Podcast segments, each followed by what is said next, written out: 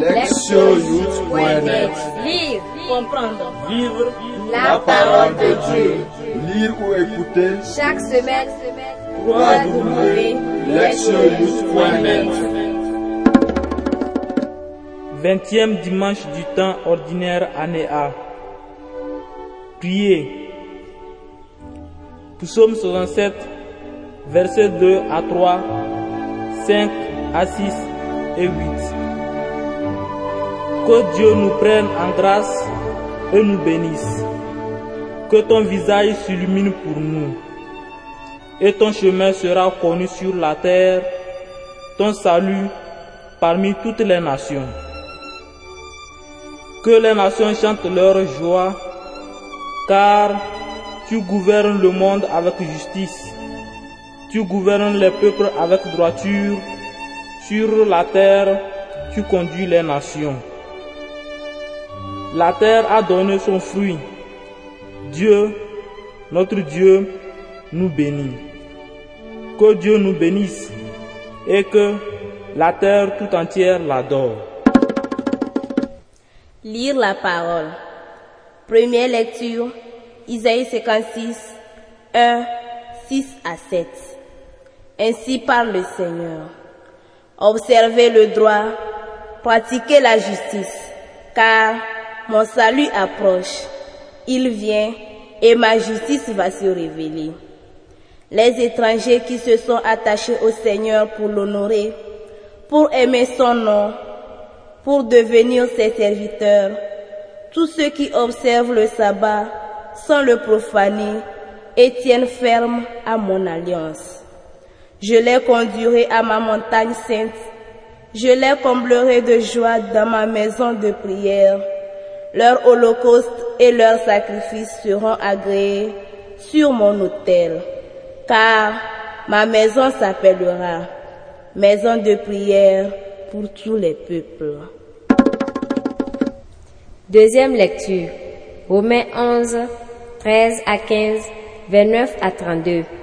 Frères, je vous le dis à vous qui venez des nations païennes, dans la mesure où je suis moi-même apôtre des nations, j'honore mon ministère, mais dans l'espoir de rendre jaloux mes frères selon la chair et d'en sauver quelques-uns. Si en effet le monde a été réconcilié avec Dieu quand ils ont été mis à l'écart, qu'arrivera-t-il quand ils seront réintégrés? Ce sera la vie pour ceux qui étaient morts. Les dons gratuits de Dieu et son appel sont sans repentance. Jadis, en effet, vous avez refusé de croire en Dieu et maintenant, par suite de leur refus de croire, vous avez obtenu miséricorde. De même, maintenant, ce sont eux qui ont refusé de croire par suite de la miséricorde que vous avez obtenue, mais c'est pour qu'ils obtiennent miséricorde eux aussi. Dieu, en effet, a enfermé tous les hommes dans le refus de croire pour faire à tous miséricorde. Évangile Matthieu 15, 21 à 28.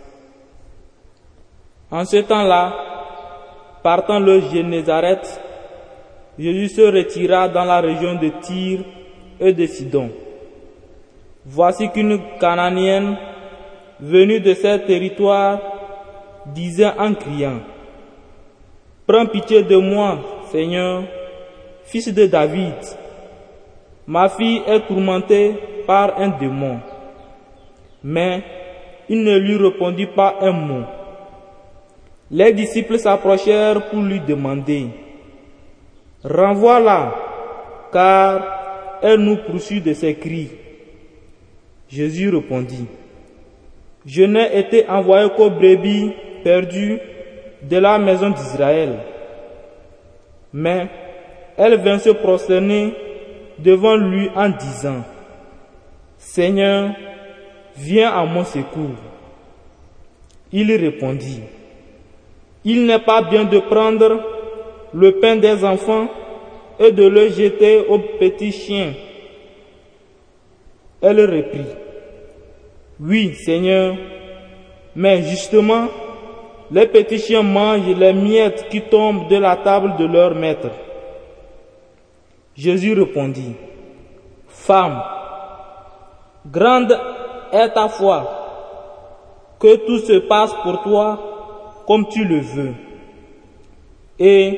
À l'heure même, sa fille fut guérie. Entendre la parole. Le thème. La norme unique. À première vue, la liturgie de ce dimanche traite de l'inclusion de toutes les races et de toutes les nationalités au sein du peuple de Dieu. Cette compréhension, qui est certainement correcte, cache le message encore plus profond contenu dans cette lecture, à savoir que cette communauté, toute inclusive, se construit à partir de l'application d'un ensemble de normes uniques et valides pour tous les êtres humains, quelle que soit leur race ou leur origine. Dans la Bible, la différenciation la plus manifeste est celle qui établit une séparation entre les Israélites, appelés aussi les Juifs, et les non-israélites, qualifiés de gentils ou simplement d'étrangers. Cette division avait un caractère tout à la fois ethnique et religieux, puisqu'il allait de soi que seules les personnes issues de la race d'Israël pouvaient être comptées parmi le peuple de Dieu, alors que les non-israélites, les gentils, les païens n'étaient pas considérés comme tels. Certains Israélites pensaient même avoir un accès exclusif à Dieu et occuper une position privilégiée dans la famille humaine à cause de leur origine ethnique. Mais, à l'encontre de ceux qui pensaient beaucoup de ses contemporains, Isaïe enseigne que l'appartenance à la communauté de l'Alliance n'est pas réservée à un groupe ethnique, même à celui des Israélites. Selon lui, ce qui compte vraiment est la pratique de la justice et du droit, associée à une observance religieuse adéquate.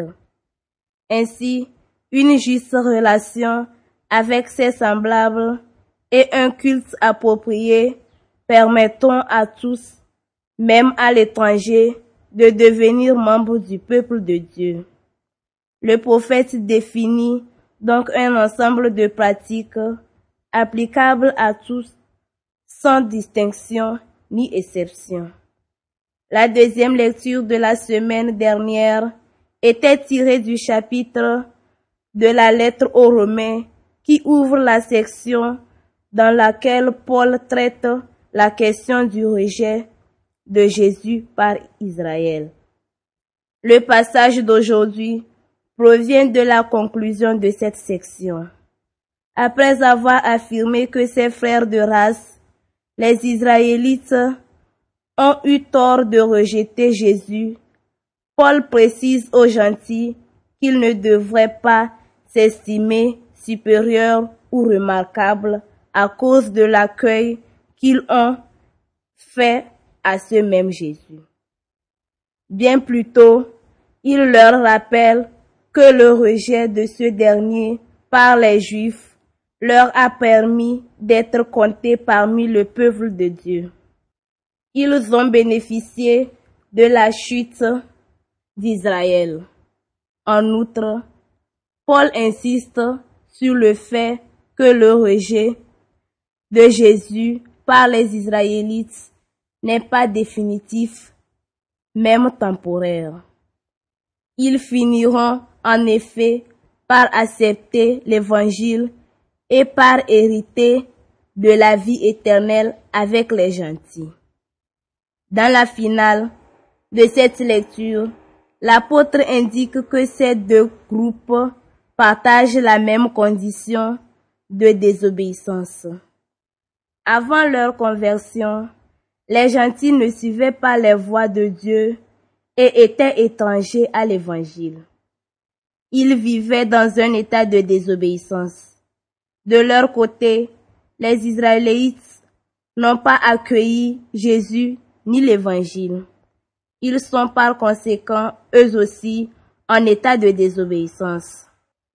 Ce que ces deux groupes ont en commun, c'est d'avoir besoin, l'un comme l'autre, de la miséricorde de Dieu. Les gentils l'ont déjà expérimenté en ce qu'ils vont pu entendre l'évangile. L'ayant accepté, ils l'ont accueilli et sont devenus des croyants et des membres du peuple de Dieu. Les Israélites bien qu'en état de désobéissance temporaire, bénéficieront de la même miséricorde et à la fin, ils accueilleront Jésus et auront la vie éternelle. Paul souligne que cette vie éternelle ne dépend pas du fait d'être israélite ou gentil. D'ailleurs, au début de sa lettre, il a déjà affirmé qu'il n'y a pas de différence entre les deux groupes, parce que tous ont péché et sont privés de la gloire de Dieu. Mais, tout comme les juifs et les gentils ont partagé cette condition de désobéissance et de péché, ils bénéficieront aussi de la miséricorde de Dieu sur laquelle se fonde le don de la vie éternelle. Il n'y a pas de normes et de critères quand il s'agit d'hériter de celle-ci. L'évangile de Matthieu a été écrit spécialement pour des chrétiens issus du, judaïsme et il reflète une perspective juive très marquée. Dans le passage d'aujourd'hui, nous lisons que Jésus s'aventure dans des territoires de Tyr et de Sidon. Ce sont les noms de deux villes importantes localisées en dehors du territoire d'Israël et qui étaient habitées par des non-juifs. C'était donc une terre étrangère, le pays des gentils. Alors qu'ils y trouvent, Jésus est abordé par une femme identifiée comme canéenne sans autre précision. Autant dire qu'elle appartient au peuple qui habitait la Palestine avant que les Israélites ne s'y implantent. Après leur sortie d'Égypte, pendant des siècles, les Israélites et les Canaïens furent en lutte pour la possession du pays et les deux groupes devinrent des ennemis mortels.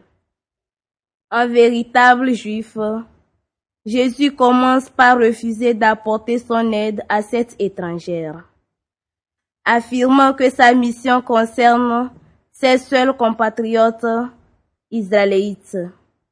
Plus encore, il semble insulter cette femme en se référant aux non-juifs comme à des chiens. Les chiens étaient en effet considérés comme des animaux impurs. Ainsi la réponse de Jésus reflète-t-elle la conviction que les étrangers sont impurs au sens religieux du terme, par conséquent qu'ils ne font pas partie du peuple de Dieu. Cependant, il s'avère que le refus et les mots durs de Jésus à l'égard de la femme avait pour objectif d'éprouver la détermination et la foi de celle-ci. En réalité, depuis le début, Jésus avait l'intention d'apporter la bonne nouvelle aux étrangers et aux exclus de la religion. S'il n'avait été concerné que par Israël, il ne serait pas allé en territoire païen. Et puis, en tant qu'Israélite, il n'aurait jamais parlé à une païenne impure sans intention précise. Du fait, elle appartenait à une nation qui était l'ennemi traditionnel de son propre peuple. Enfin, en tant qu'homme juif, il n'aurait pas adressé la parole à une femme inconnue en public, car cela lui était interdit. Et pourtant, Jésus a engagé le dialogue avec cette femme et constatant sa détermination, il l'a exaucé sa requête. Il a guéri sa fille et loué sa foi. La foi dont manquaient bien de ses compatriotes israélites. Cette lecture manifeste, elle aussi, qu'il n'y a pas de manière d'être quand il s'agit de recevoir la guérison et la grâce qu'apporte Jésus. Il n'y a qu'une réponse possible et elle est requise de tous. Celle d'une foi persévérante et sans réserve. La foi en Jésus est donc la condition universelle que l'on soit juif ou gentil pour recevoir le salut de Dieu offert à l'humanité par la médiation de Jésus. Les êtres humains ont l'habitude de tracer des frontières et des lignes de démarcation qui les aident à établir et à clarifier les identités nationales et personnelles. À l'origine, les Israélites pensaient qu'il était suffisant d'être nés comme tels pour être compté parmi le peuple de Dieu et jouir d'une position privilégiée. L'Écriture montre que ce n'est pas vrai. Il n'y a qu'un ensemble de normes pour appartenir à ce peuple et il est applicable à toute l'humanité. La première lecture détermine quelle est la conduite juste envers les autres et quelle est l'observance religieuse appropriée, toutes choses universellement requises pour faire partir du peuple de Dieu. La deuxième lecture nous apprend que toute l'humanité, quelle que soit l'origine ethnique des personnes, partage la même condition de péché et a besoin de la miséricorde de Dieu pour être sauvé. Enfin, l'Évangile manifeste clairement que les distinctions ethniques ne jouent aucun rôle lorsqu'il s'agit de recevoir la grâce de Dieu par l'intermédiaire de Jésus. La seule réponse à Jésus, universellement requise, est la foi. Aux yeux de Dieu, il n'y a pas de poids et de mesure et les différenciations artificielles que nous posons n'ont aucun sens. Elles sont superficielles. En effet, une vie droite, la miséricorde de Dieu et la foi en Jésus constituent le seul ensemble de normes pour ceux qui désirent appartenir au peuple de Dieu. Le psalmiste, ayant reconnu cette donnée, peut lancer son appel à l'humanité tout entière. Que les peuples te rendent grâce, ô Dieu. Que les peuples te rendent grâce tous. Écoutez la parole de Dieu. La liturgie de ce dimanche nous propose deux enseignements distincts. D'abord, Jésus ne, restreint pas sa mission aux seuls Israélites, mais il veut que tous connaissent la bonté de Dieu et s'en réjouissent. Lorsque quelqu'un accepte le message du Christ et est baptisé, les barrières créées par les différences ethniques et sociales n'ont plus de valeur ni d'importance. Puisqu'un chrétien ou une chrétienne a revertu le Christ et est devenu une création nouvelle, les différences n'importent plus. Il n'y a plus de juifs ou de gentils, d'hommes ou de femmes, d'esclaves ou de personnes libres. Voilà l'idéal.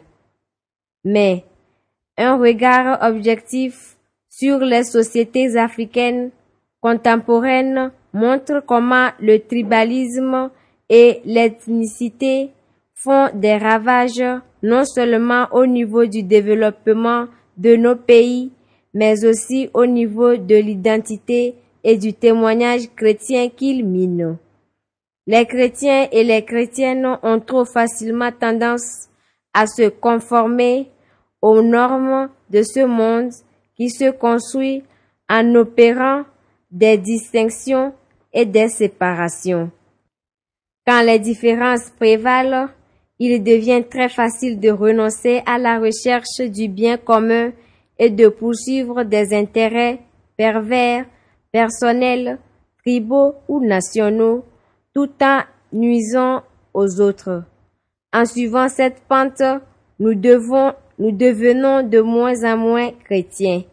Le message concernant la norme unique requise de tous les croyants et de toutes les croyantes pour répondre adéquatement à Jésus est une grande exhortation à chercher un chemin au-delà des différences.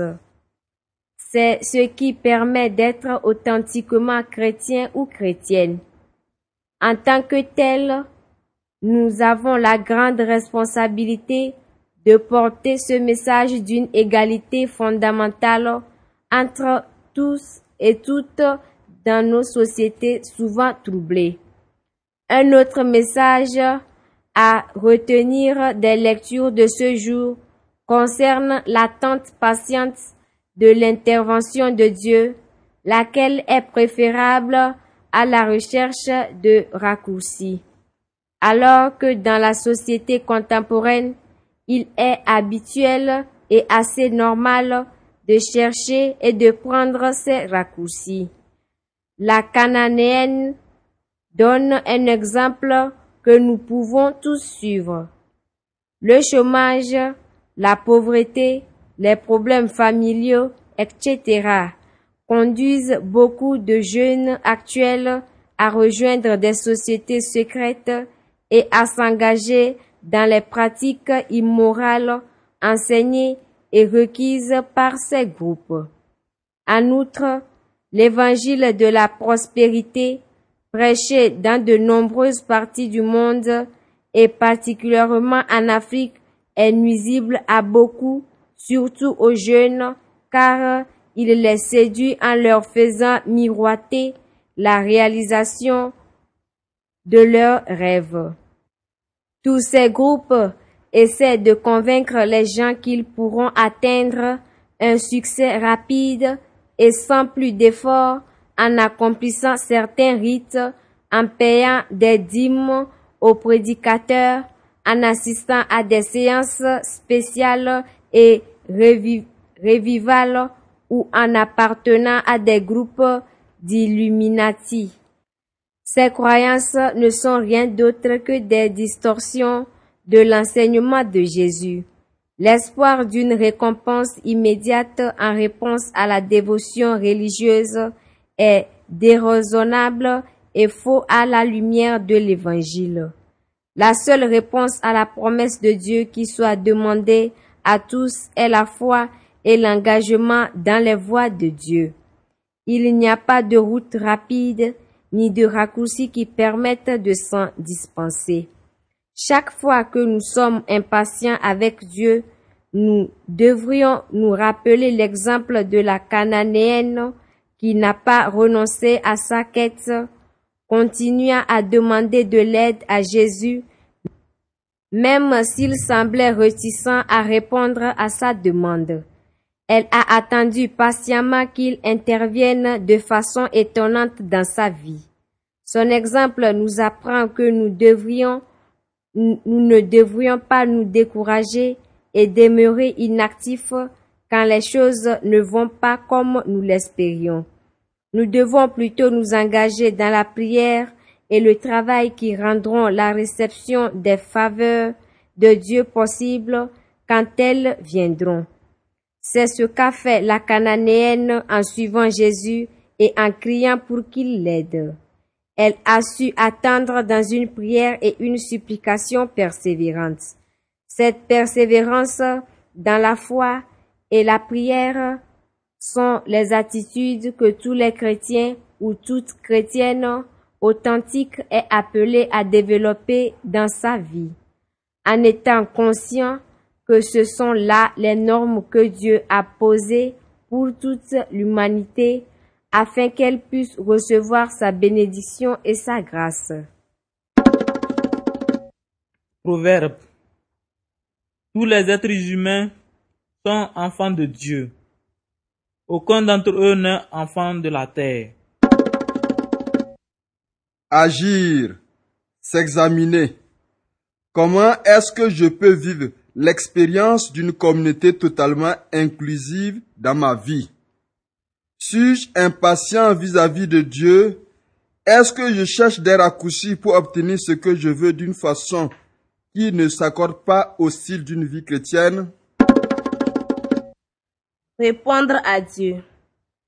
Je remercie Dieu pour le don de la vie et je prie pour recevoir la force et la persévérance d'attendre patiemment la grâce de Dieu. Répondre à notre monde. Quelle action pouvons-nous entreprendre pour combattre le danger toujours présent du tribalisme, de la discrimination ethnique dans notre groupe, dans notre paroisse ou dans une communauté humaine plus vaste? Priez. Seigneur, Que ta lumière brille sur chaque partie de ma de ma vie, vie, afin que je puisse accueillir les gens de toutes sortes, comme l'a fait ton Fils Jésus-Christ. Puisse ma vie être porteuse d'espérance, de joie et de paix pour ceux qui en ont le plus besoin. Je te le demande par Jésus-Christ notre Seigneur. Amen. Lire, comprendre. Vivre la parole de Dieu. Lire ou écouter chaque semaine www.lectionyouth.net